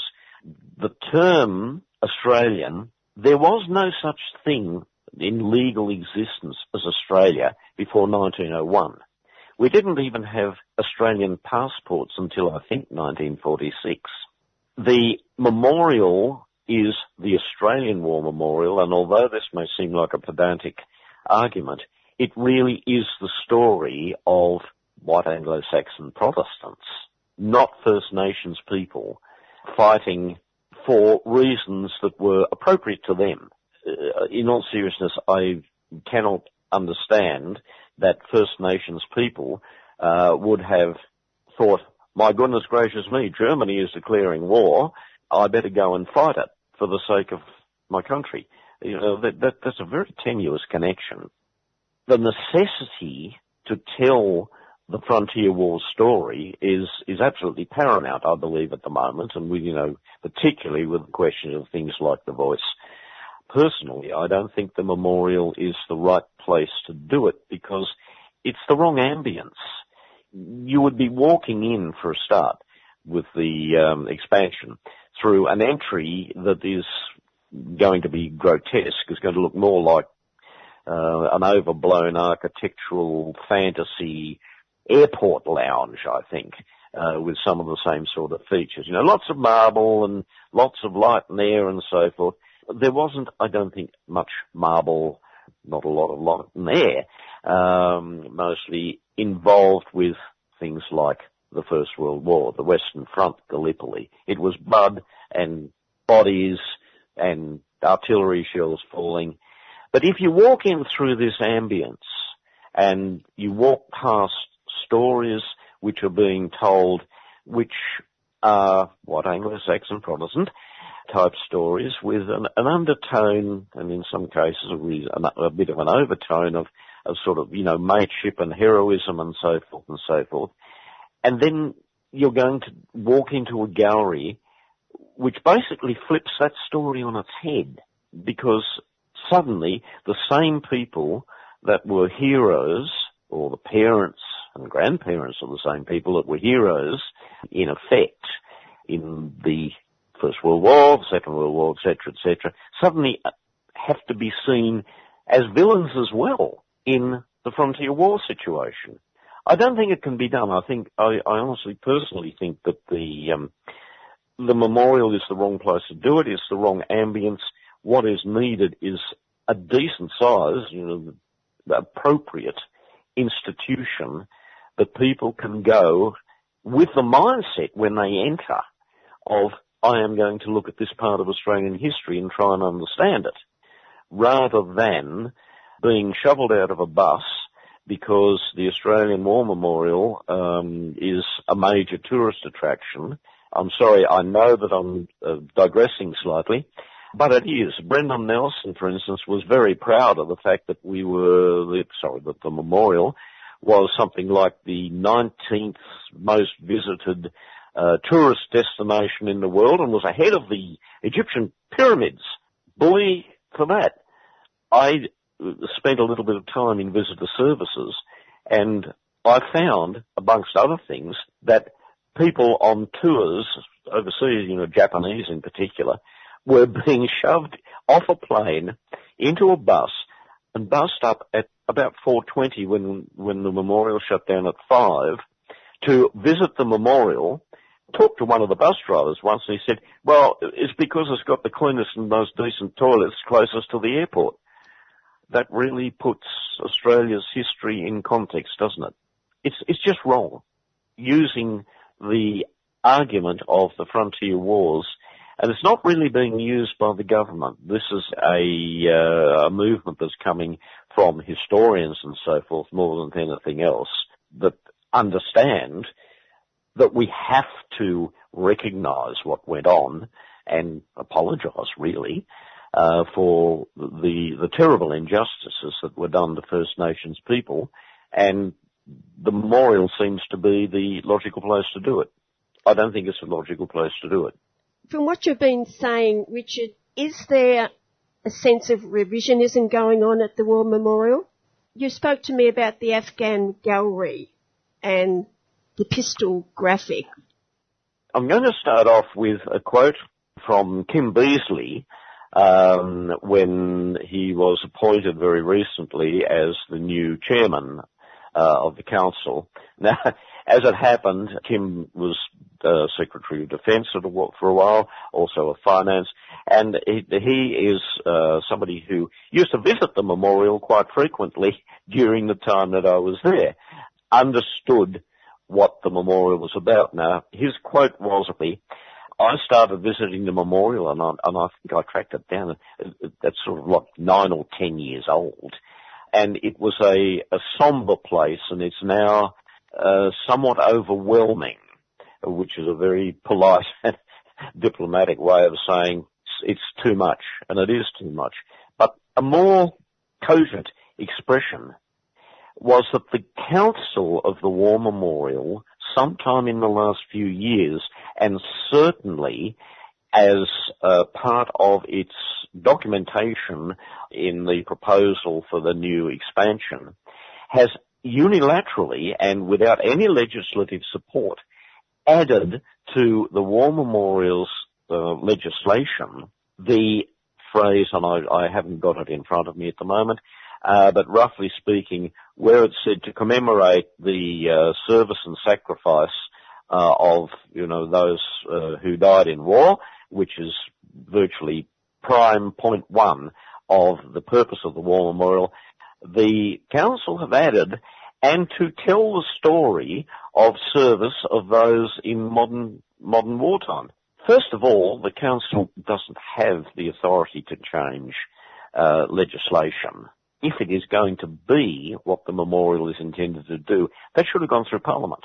In terms of revisionism, yes, you are getting an absolute black and white, down on paper revision of the purpose of the War Memorial uh, being made by the council. I don't think there's any um, any stronger evidence of the council deciding to take the war memorial in either a different or possibly an additional direction. I'm not quite sure which of those two most applies.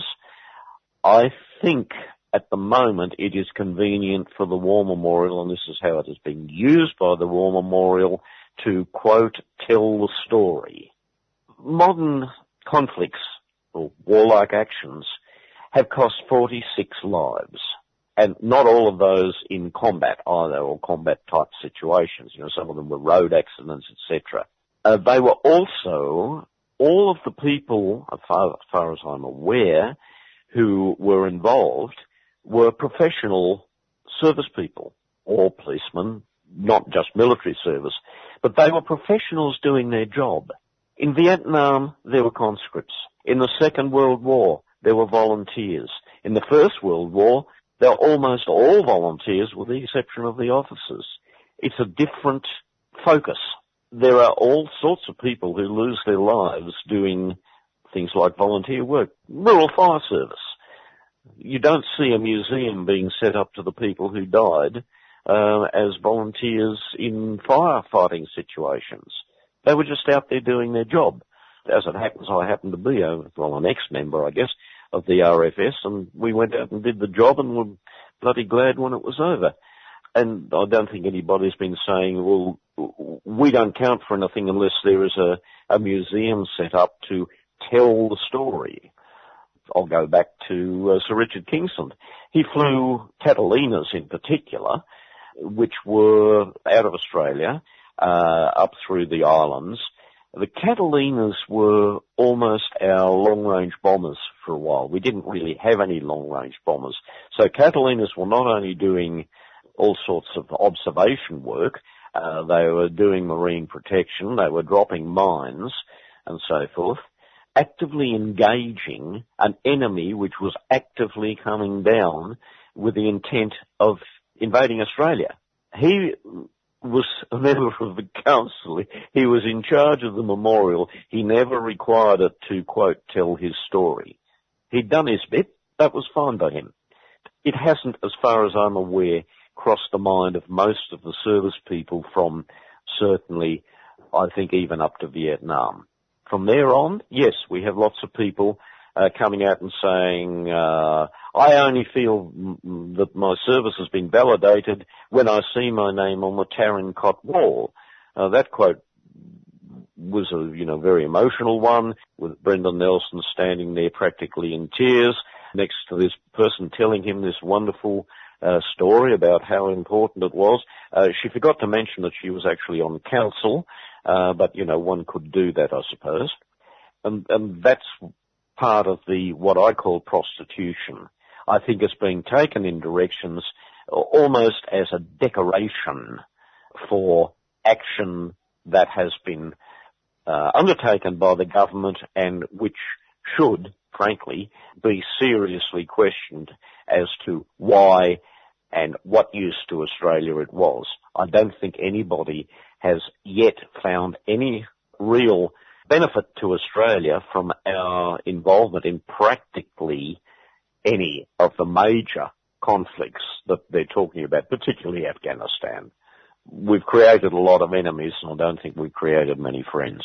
Well, finally, Richard, is it too late? Has it gone too far to put a stop to the way that this war memorial is progressing? I suspect that the change in the physical nature of the memorial, i.e. the new development project, unfortunately, if it had been nipped in the bud 18 months ago, uh, it would have been fine. I don't think it can be now. Uh, I do have a lot of hope for Kim Beazley uh, realigning the council uh, with the proper purpose of the memorial, and that would flow down into the sort of um, exhibits and the way that quote the stories are told. You commented about the man in the mud versus pistol grip, and those, those two really do show. The man in the mud was taken from a photograph of a man suffering desperately from gas in the First World War. Uh, there are pictures of, you know, utter devastation dead horses lying in, in a filthy stream, mud, and right at the front of it, a soldier with his hands over his face, and you can't really tell whether he's crying, sleeping, disgusted, at the end of his tether, what, but there's exhaustion of all sorts, physical and probably emotional, comes across in that thing. Pistol grip is warrior culture to me, because there's no background. There's just a larger than life size portrait of a man holding a pistol in a firing position. No context, nothing whatsoever. It's all about that person. Totally different focus.